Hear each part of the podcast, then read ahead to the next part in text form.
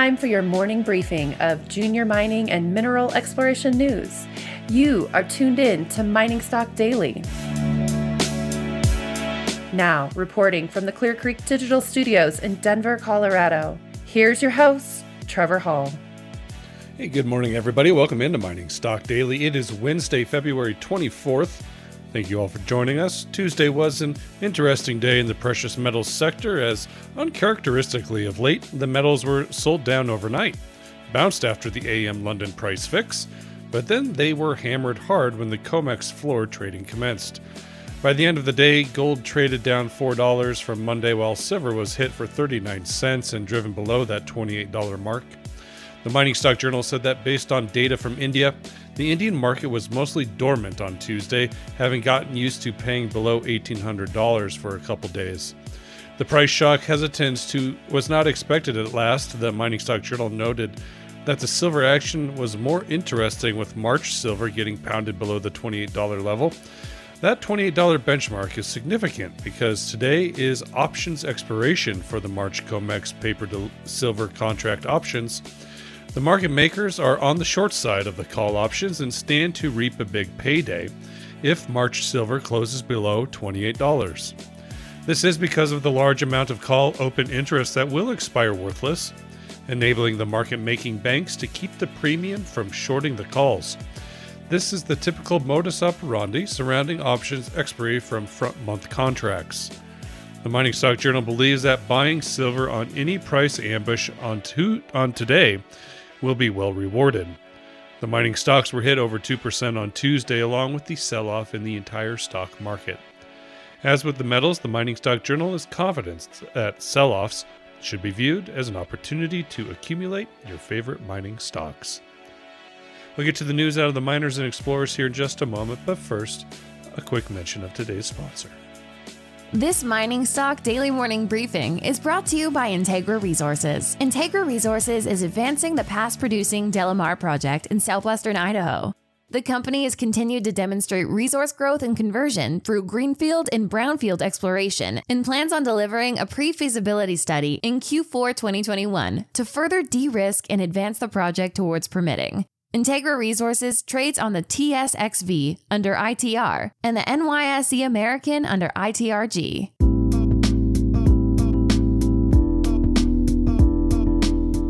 All right, here's what you need to know this morning. GoGold Resources provided results for 12 diamond drill holes from the El Favor deposit in the Los Ricos North project.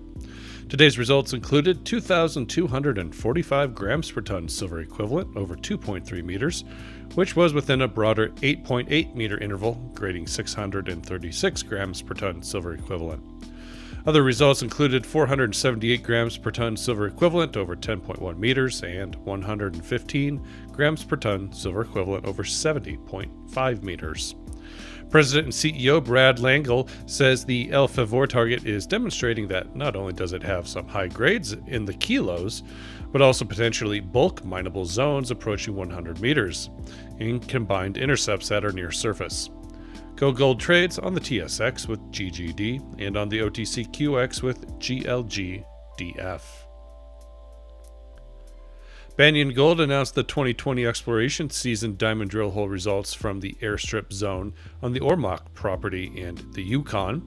These results include 0.92 grams per ton gold over 63.5 meters, 0.89 grams per ton gold over 59.2 meters, and 0.62 grams per ton gold over 59.8 meters.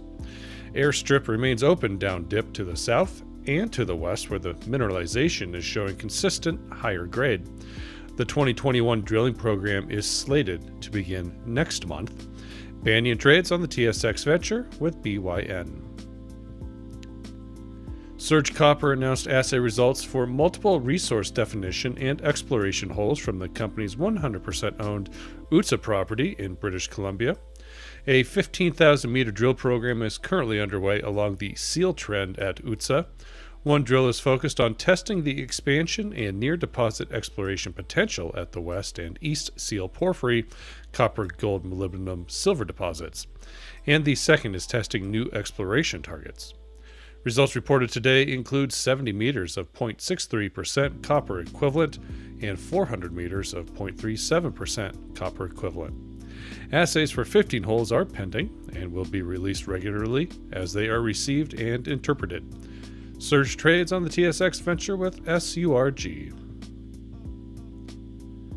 Silvercrest Metals announced the commencement of drilling and initial results from the El Picacho property, located near its Las Chispas pro- project in Sonora, Mexico. Drilling returned 3,297 grams per ton silver equivalent over 7.25 meters and 689 grams per ton silver equivalent over 16.4 meters.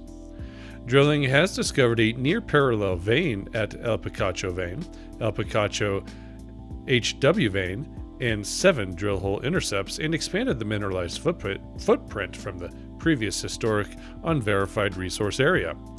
Three core drill rigs are active at El Picacho, as well as six core drill rigs at Las Chispas project, which is part of the $42 million company wide 2021 exploration program.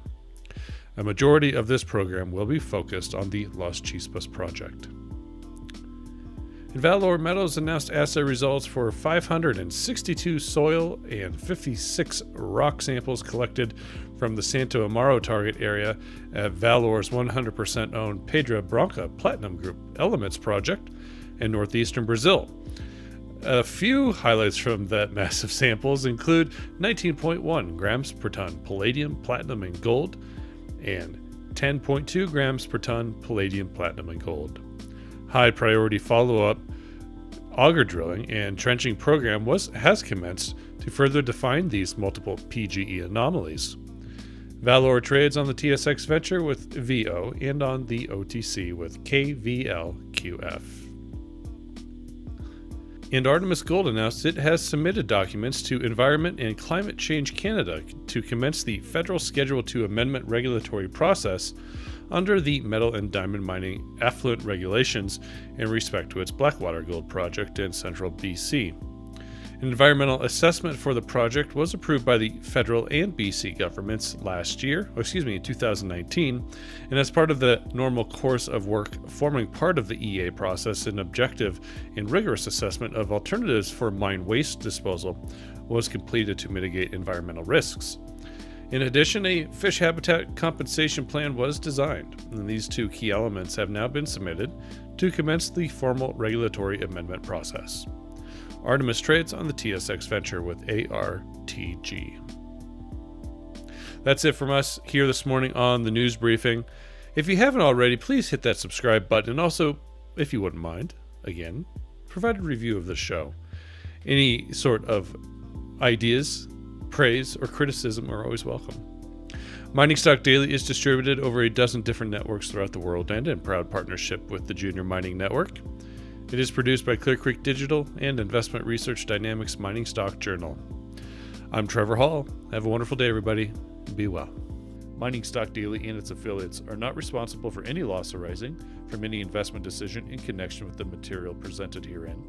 Please do your own research or speak with a licensed financial representative before making any investment decision.